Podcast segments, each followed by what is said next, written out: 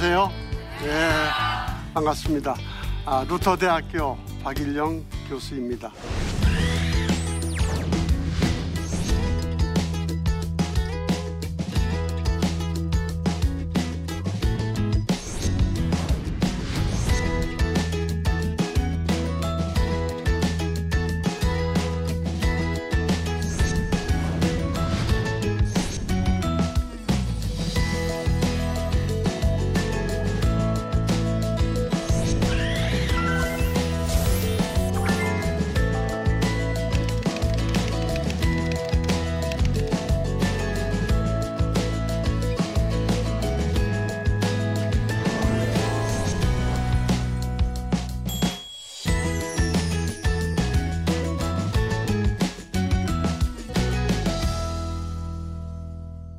이번 시간에는 말틴 루터의 어, 주요 개혁 사상에 대해서 어, 생각을 해보겠습니다. 좀 어렵지 않게 어, 여러분이 이해할 수 있도록 간단하게 좀 요약을 해서 말씀드리고자 합니다. 앞서 말씀드린 그 중요 주제가 바로 권위였습니다. 교황청은 권위라고 하는 그런 것에 너무 집착을 해서 일개 수도사에 불과한 또 신학 교수에 불과한 사람이 이러한 것은 고쳐야 되지 않습니까? 교회를 걱정해서 교황을 걱정을 해서 얘기했던 그걸 수용하지를 못했습니다. 그러면서 이제 내세운 건 교회의 권위, 교황의 권위, 천년을 이어오고 지켜왔던 그 전통의 권위, 이것을 내세우면서 이제 어, 루터에게 계속 처리하라, 잠잠하라, 얘기할 때 루터가 내세웠던 것은 오직 성경이었습니다.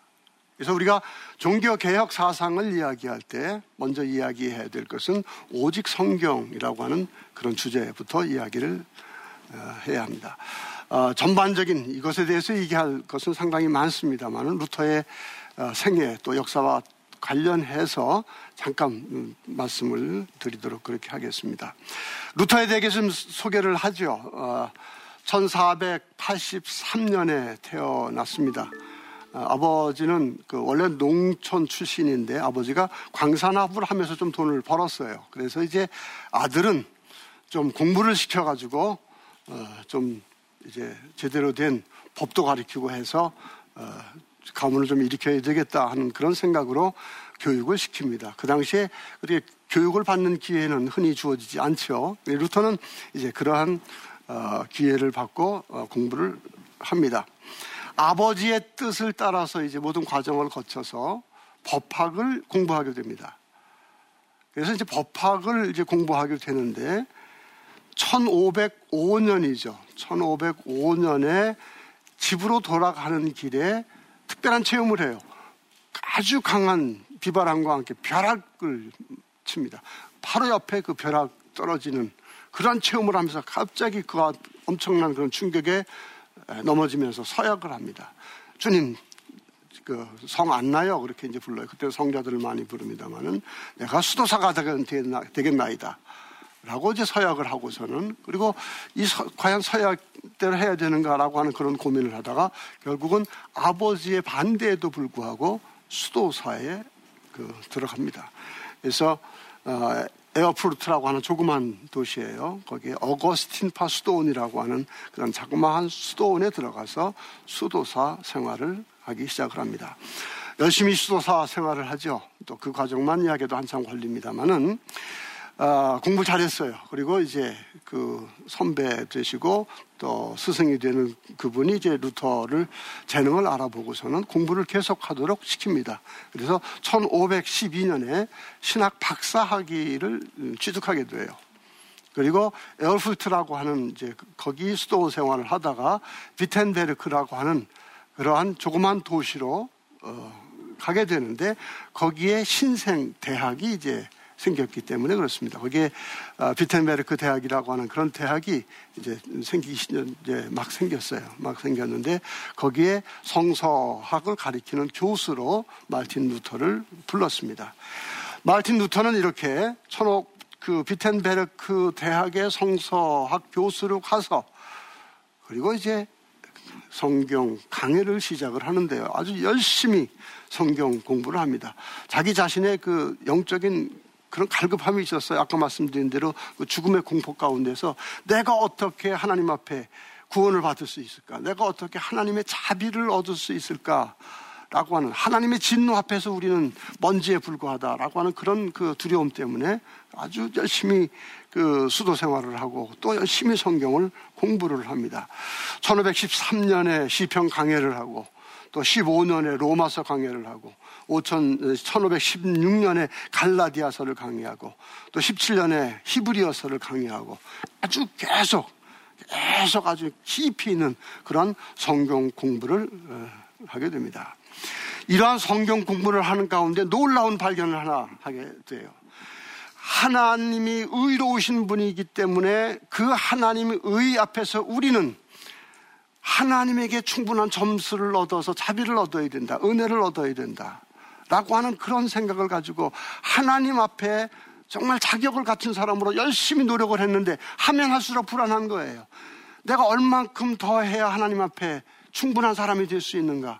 그것 가지고 굉장히 고민 고민하다가 이 성경을 깊이 연구하는 가운데 발견하는 것이 바로 하나님 의의 재발견입니다. 하나님 의라고 하는 것은 높은 데 계셔서 완벽한 의를 갖추신 분으로서 그러한 기준으로 우리의 의를 쳐다보고 그리고 우리에게 심판을 하시는 점수를 매기시는 그런 하나님의 의가 아니다. 그리고선 로마서 1장 17절에 뭐라고 되어 있어요? 하나님의 의가 복음에 나타났으니. 복음이란 뭡니까?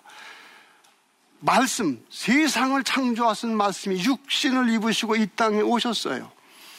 그리고 그분이 십자가를 지셨습니다. 이게 복음이에요. 우리를 위해서.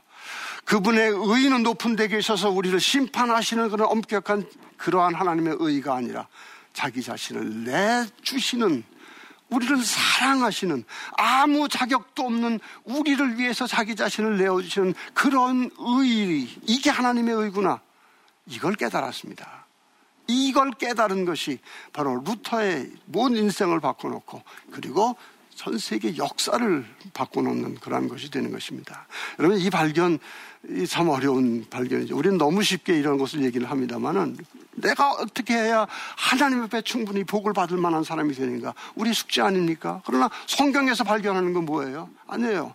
우리는 이미 하나님 앞에서 가치 있는 사람이에요.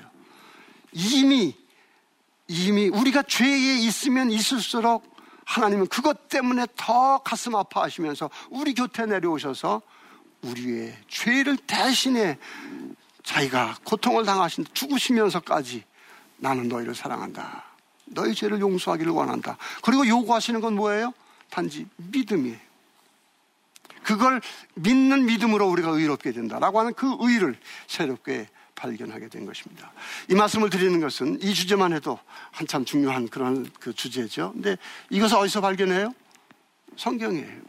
아, 성경 말씀. 이 성경 말씀에서 이것을 발견하고 오직 이것을 말하는 건 오직 성경이. 이 성경의 권위만을 붙잡고 이제 루터는 그 험난한 종교 개혁의 길을 감당해 낼 수 있었다고 하는 그러한 것입니다. 아까 말씀드린 대로 조그마한 그런 호소였지만 교황청은 받아들이지 않습니다. 권위에만 집착을 합니다. 그리고서는 계속 루터 보고 잠잠하라 얘기를 해요. 루터는 잠잠할 수가 없죠. 그리고서는 계속 글을 써댑니다. 그리고는 계속 신문을 해요. 특사가 오고 불러가기도 하고 그 대신 이제 우리 독일 지역이죠. 신성 로마 제국이라고 합니다만은 이 독일 지역에 있었는데 그때 당시에 법에 의하면은 교황이 아무래도 파문을 한다 하더라도 그 제국 내에서 그 나라에서 재판을 받지 않으면 안 된다라고 하는 그런 법이 있었어요. 그래서 이제 그때 루터를 아끼던 선제후가 그 대학을 설립한 그런 선제후예요. 대학을 설립하는데 보니까 아, 루터 때문에 대학이 유명해졌어요. 그러니까 좀 후원 좀 해줘야 되겠다 생각을 하고 황제의 압력에도 불구하고 그리고 교황의 압력에도 불구하고 우리 루터는 제국에서 우리 루터 저 독일 내에서 재판을 받아야 된다 하면서 계속 보호의 구실을 찾습니다. 그 가운데서도 계속 협박은 계속돼요. 예, 해석되고 그리고 계속 철회하라. 마지막에는 철회하지 않고 교황으로부터 파문을 당합니다. 파문이라고 하는 것은 그 당시엔 그저 죽는 걸 의미해요. 그 죽어도 그 파문당한 사람 죽여도 살인죄가 성립이 되질 않아요. 그리고 이제 저 그 파문당한 사람은 사실 체포해서 데리고 가야 하는 어떤 그러한 의미까지 주어지는 그러한 아주 뭐 사형이죠. 사형과 같은 그러한 선고를 1520년에 받습니다. 아까 말씀드린 대로 그렇게 로마 교황청에서 마지막 루터를 파문을 해버립니다마는 그 독일 지역 내에서 이제 여기에서 재판을 받아야 되지 않느냐라고 해서 재판을 받게 되는데 이것이 1521년, 1521년 어, 보름스라고 하는 곳에서 이제 열린 제국 회의입니다. 아, 그때는 그 황제가 있죠. 신성 로마 제국의 황제 이때 칼 5세라고 하는 황제인데 이 칼 5세 황제의 그 그때 당시에 그 신성 로마 제국은 역사적으로 가장 넓었던 때예요. 모든 지역, 그죠? 이태리 그 남부를 비롯해서 그 오스트리아 지역, 독일 지역, 또 저 스페인 지역까지요. 아주 그 모든 것을 다 다스리고 물론 이제 각 지방에는 영주들이 있죠.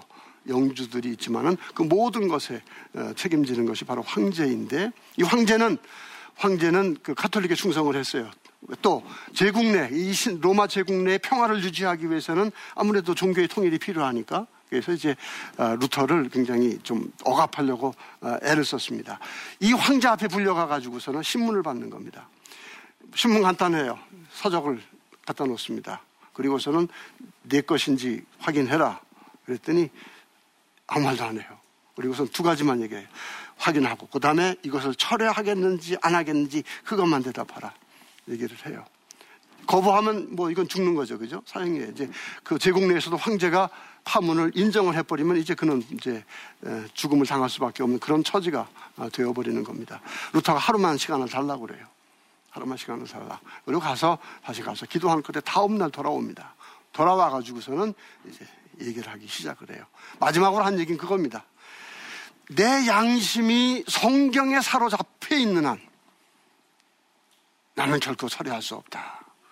이게 그 용감한 1521년, 1521년 보름스 제국의회 황제 앞에서 그 엄청난 황제 앞에서 그렇게 외치면서 나는 성경 때문에 성경이 그렇게 말씀하기 때문에 내 양심이 그 성경에 사로잡혀 있기 때문에 나는 처리할 수 없습니다.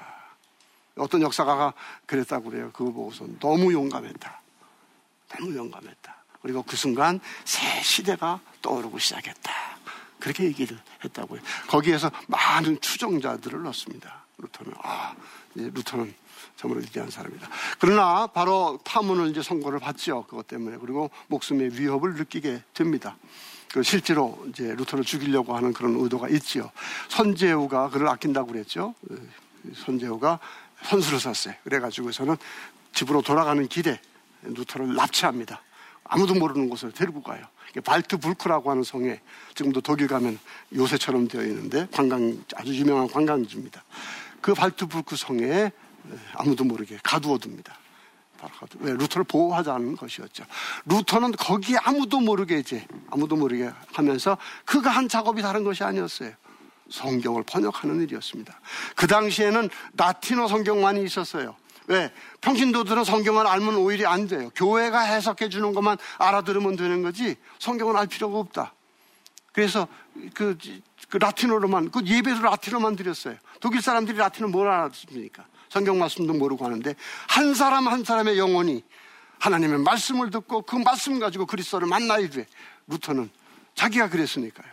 그래서 성경 말씀을 번역을 하기 시작을 하는데 여러분 그 어려운 상황 가운데 11주 만에 성경을 번역을 합니다. 신약 성경을. 그리고 나중에 1534년에 이제 구약까지 완성을 해가지고 현대 독일어의 표준이 바로 루터의 성서예요. 루터 바이블이라고 하는 루터 성서가. 그래서 이 독일어로 번역을 하는데 제가 말씀드리는 건 바로 루터의 사상, 종교개혁 사상에 그리고 종교개혁 가장 중요한 동력이 되었던 건 오직 뭐예요? 성경이었다는 거죠. 성경. 거기에서 모든 힘이 다 나왔어요. 모든 힘이 다 나와요. 그래서 이 오직 성경만이라고 하는 그 권리를 가지고 그리고 교황청의 모든 위협에 대해서 물리칠 수 있었고 그리고 이 성경의 권위로서 모든 사람들이 영혼을 깨울 수 있었고 그리고 그 사람들이 함께함으로써 개신교라고 하는 그런 새로운 교회가 탄생할 수 있게 되었다라고 하는 그런 것입니다. 네, 첫 번째 주제가 오직 성경이라고 하는 그런 주제인데요. 두 번째로는 아까도 잠깐 말씀을 드렸어요. 우리가 의롭게 되고 하나님으로부터 자비를 얻을 수 있고 하나님으로부터 축복을 받을 수 있는 것은 내가 어떤 가치 있는 일을 해서가 아니라 나를 사랑하시는 그 예수님을 믿는 믿음 그것으로 나는 의롭게 받는 것이다. 이게 잘 아는 이신칭이 잘 아시죠? 오직 믿음으로만 의롭다 인정을 받는다. 라고 하는 그것입니다. 이게 루터 신학의 가장 중요한 그런 것이 되었어요. 여기서 중요한 것은 뭐냐면 자유입니다. 그리스도인의 자유. 그래서 바로 1520년에 루터는 크리스찬의 자유라고 하는 아주 유명한 책을 써요. 우리는 그리스도의 희생 가운데서 그분의 대속의 사랑 가운데서 이미 제 용서함을 받았어요. 더 이상 연옥의 고통, 연옥의 형벌, 지옥의 형벌, 더 이상 우리 그거 가지고 고민할 필요가 없어. 우리는 구원받은 사람이에요. 이미 가치 있는 사람이에요. 우리의 죄 때문에 지금 모든 것이 다 막혀 있다고 생각하고 우리 앞에 기다리는 건 형벌밖에 없다고 생각했을지 모르지만은 예수님 안에서 우리가 발견하는 것은 하나님의 축복이에요. 하나님의 은혜예요. 하나님의 자비고 우리는 거기서 잘 놓은 사람이 된다. 라고 하는 그 그리스도의 자유라고 하는 것을 이야기를 하기 시작을 합니다. 여러분, 한 영혼 한 영혼이요. 어디에도 매이지 않습니다. 오직 성경 말씀에서 만나는 그리스도, 그리고 그분과의 만남 가운데서 우리는 고유한 존재야. 자유로운 존재예요. 이 루터가 발견한 아주 위대한 사상 가운데 하나였습니다. 또 같은 해에 독일 그리스도인 귀족에게라고 하는 또 글을 하나 씁니다. 귀족, 이제 독일의 영주들이 있죠. 이제 로마 교황이 압력을 넣습니다. 언제나 죽이려고 그냥 호시탐탐하고 있어요. 황제가 이 제국에 이 종교적으로 그 어, 어지러워지는 걸 방지하기 위해서 자꾸 루터를 억압하려고 하고 그다음에 루터가 자꾸 이제 대중의 인기를 얻고 그다음에 제후들까지 영주들까지 이제 루터를 옹호하는 사람들이 나서니까 이제는 막 무력을 써서라도 루터를 억압하려고 하기 시작을 합니다. 이럴 때 루터는 참된 그리스도인 우리 귀족들, 힘을 가지고 있는 귀족들, 성직자들이 아니에요. 그 사람들에게 글을 쓰면서 여러분들이 개혁을 해야 합니다. 그랬어요. 여기에서 중요한 말이 생기죠. 그게 뭐냐면 만인사제직이라고 하는 중요한 루터의 개혁 사상이 나옵니다. 옛날에는 성직자는 하나님의 소명을 받은 특별한 사람이라 생각을 했어요. 루터는 소명은 성직자가 받는 게 아니다. 한 사람 한 사람 그리스도인이 다 하나님으로부터 고유한 소명을 받고 있어요. 다 하나님의 일을 하도록 우리가 부름을 받은 게 우리 교인들이 한 사람 한 사람. 근데 한국 교회는 어때요? 성직자만 소명받은 사람이고 그리스도인들은 일반 평신도들은 그냥 은혜 받는 사람이야. 수동적인 사람이야. 루터는 그게 아니라는 겁니다. 그러면서 성직 계급을 완전히 없애버리고 성직 계급 물론 질서를 위해 필요해요. 또 훈련받고 신학 공부하고 안수받고 다 그렇게 해서 우리를 다 저, 가르치시고 인도하시고 하시는 그러한 분을 우리는 필요로 하지만은 영적인 측면에서 우리는 영적인 계급은 없다. 모든 사람들이 다 사제다. 세례받은 사람들은 다 사제의 소명을 받은 것이다. 라고 얘기를 하면서 이제 그리스도의 귀족들에게 영향력을 가지고 있는 사람들에게 당신이 하나님으로 또 소명을 받은 사람들입니다. 그것을 가지고 이제 이 나라, 이 민족, 그리고 이 세계 하나님 말씀 앞에 바로 서도록 여러분들이 책임을 가지고 일을 해야 합니다. 그렇게 권고하는 그러한 글을 씁니다. 물론 여러 가지 많은 그런 메시지들이 이 안에 담겨 있습니다만은 중요한 것은 한 사람 한 사람이 이건 누구 책임이야? 지도자 책임이야. 특별히 교회 문제와 관련해서는 목사님 책임이야. 전도사님 책임이야. 그렇게 얘기하는 게 아니라 바로 누구 책임? 내 책임. 내가 나 부름을 받고 말씀 가운데서 예수님을 만나게 하신 그 하나님 그분 자신이 그분 자신이 바로 나하고 관계된 것이고 그다음에 내 삶은 내 삶이에요. 아, 목사님의 삶, 그 루터는 가끔 그런 얘기해서 성 프란시스가 나하고 무슨 상관이 있느냐 그랬어요. 그죠? 우리의 삶은 우리의 삶이에요. 내 삶은 내 삶이야. 그리고 내 삶은 하나님 앞에서 고유한 그런 가치를 가지고 있는 것이고 우리가 아무리 죄를 많이 지고 그렇다 하더라도 주님은 용서함으로써 언제나 우리에게 새로운 미래를 보셔. 우리의 과거를 보시고 우리를 판단하시는 게 아니라 언제나 우리의 미래의 가능성을 보시고 그래 넌 할 수 있어. 내가 함께하마. 네게 죄 용서하마. 가난해도 우리는 죄 때문이라고 그래요. 병이 들어도 죄 때문이라고 그래요. 그래서 예수님 병 고실 때 뭐라고 그러셨어요? 네 죄를 사하느라 그래서 네 죄 사함 받았느니라. 더 이상 죄의 문제 가지고 그렇게 생각하지 말라라고 얘기를 하면서 어떻게 너희들은 너희들은 존귀한 사람, 누구하고도 비교할 수 없는 가치 있는 사람이야. 그리고 특별히 교회에 있어서 목사님 평신도 구분하지 말라. 이제는 한한 사람 한 사람 평신도들이 오히려 더 큰 책임을 가지고 있는 것이다. 라고 하는 그런 많은 사지적의 그런 사상을 가지고 종교개혁을 일으킬 수 있었습니다.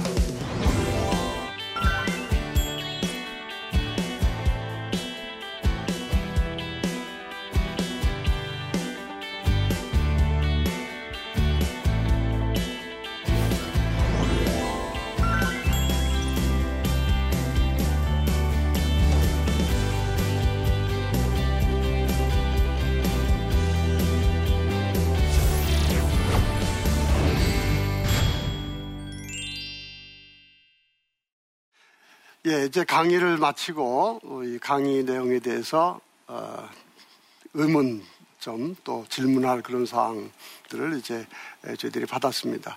어, 간단하게 두 가지로 어, 질문을 받았는데요. 어, 좀 간단하게 요약을 하도록 하겠습니다. 첫 번째 질문이 마틴 루터의 성경 번역 이후 일반 성도들의 신앙에 어떤 변화가 있었나요? 역사를 바꿨습니다, 여러분.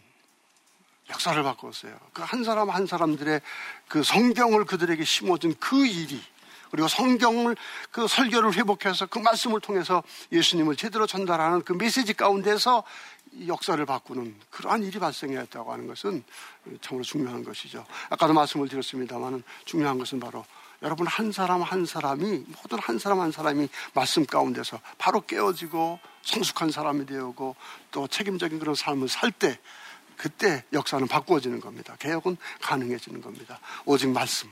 오직 말씀. 이것은 변화를 가능케 하는 유일한 힘이다라고 하는 것을 우리 종교개혁 역사에서 확인할 수 있는 것입니다. 두 번째가 질문이 한번 보죠. 말틴 루턴에서 시선에서 볼 때 한국 교회는 어떤 종교 개혁이 일어나야 할 것이. 예, 여기에 대해서 많은 그 이야기를 하겠습니다만은 우리 전체 두 번의 강의를 좀 정리하는 아, 그런 시간으로 갔죠. 처음에는 권위 문제 얘기를 했어요. 권위 자체에 집착하는 것이 문제가 아니라는 것이 무엇을 위한 권위가 되어야 하느냐라고 하는 그런 것입니다. 교황의 권위, 교회의 권위, 제도의 권위, 성직의 권위, 위해 있는 것입니까? 예수님을 위해 있는 거죠. 그죠? 참, 우리 한 사람 한 사람의 영혼을 위해 있는 것이어야 하는데, 과연 우리의, 우리의 한국 교회의 성직과 교회 제도와 이런 모든 그 권위들이, 그 질서들이 무엇을 위해 존재하는 것인가라고 하는 거 우리 다시 물어야 돼요. 그리고 그 대답을 우리는 루터에서 찾아야 하는 것이 가장 중요한 부분이 아닌가라고 하는 그런 생각입니다. 이 문제 때문에 이 권위 문제 집착하니까 어떻게 돼요? 세속화되어 버려요. 세속적인 권력 휘두르려고 생각을 합니다. 그 세속적인 권력에는 돈이 따를 수밖에 없어요. 이 모든 영적인 그런 기구라 할지라도 모든 교회 역사가 언제나 그렇게 왜곡되어 오는 그런 과정을 거쳤거든요. 바로 이러한 것이 우리의 부패와 오류 여기에 아주 근본적인 원인이 있다고 하는 그런 사실을 루터의 종교개혁에서 배우고 그래서 우리는 이제 그것을 고치려고 하는 그런 노력을 함께 해야 된다라고 하는 그러한 부분입니다. 아까 말씀을 드렸습니다. 중요한 건 교리의 개혁이었다. 한 사람 한 사람의 신앙의 교육, 교육이었다. 정신의 개혁이었다. 프로그램 가지고요. 돈 가지고 개혁 안 됩니다. 사람 동원해 가지고 동원, 저, 개혁 안 됩니다. 군사력 가지고 동원 안 됩니다.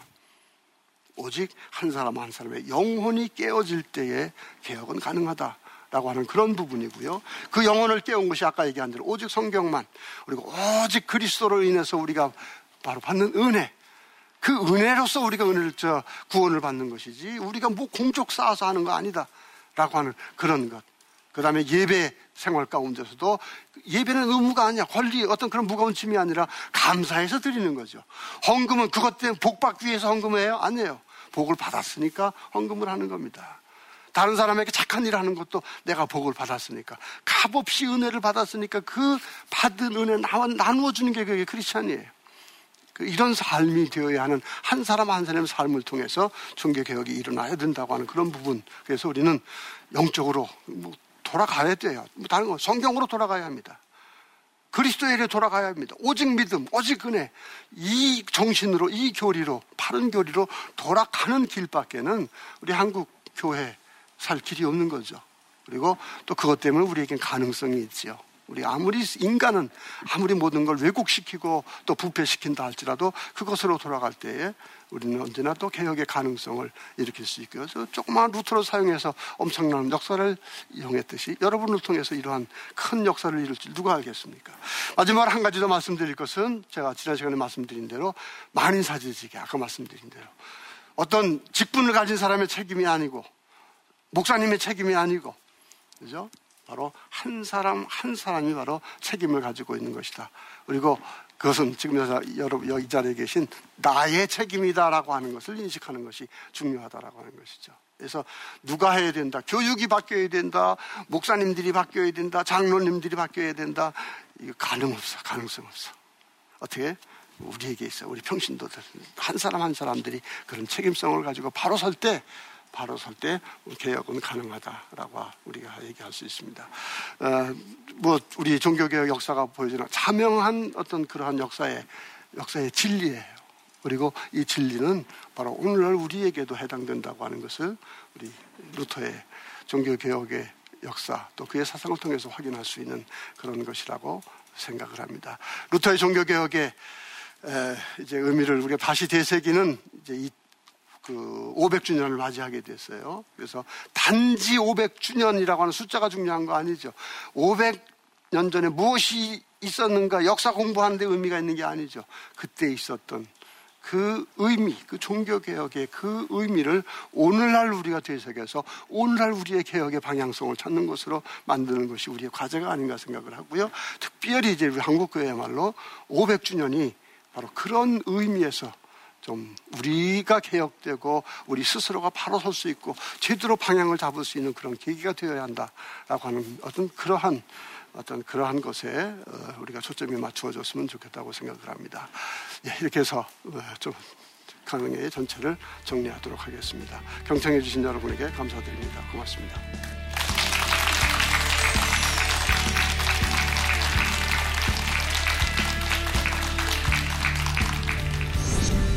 안녕하세요. 엉뚱새 스쿨 앤 상담소 대표 정유희입니다. 여러분들은 어떤 꿈을 가지고 계신가요?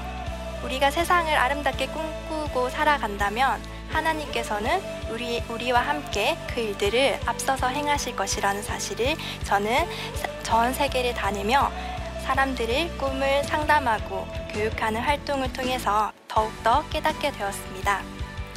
나침반을 통해서 그간의 이야기들을 전해드릴 텐데요. 많이 많이 기대해 주시고 들어주시기 바랍니다. 감사합니다.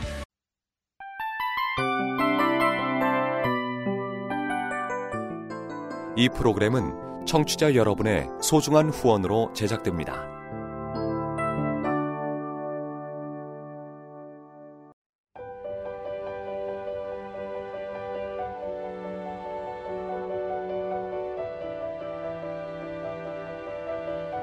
세상에는 수많은 교회들이 있지만 더 깊이 있는 말씀 강해를 찾기 위해 크기로만 교회를 선정하지 않습니다.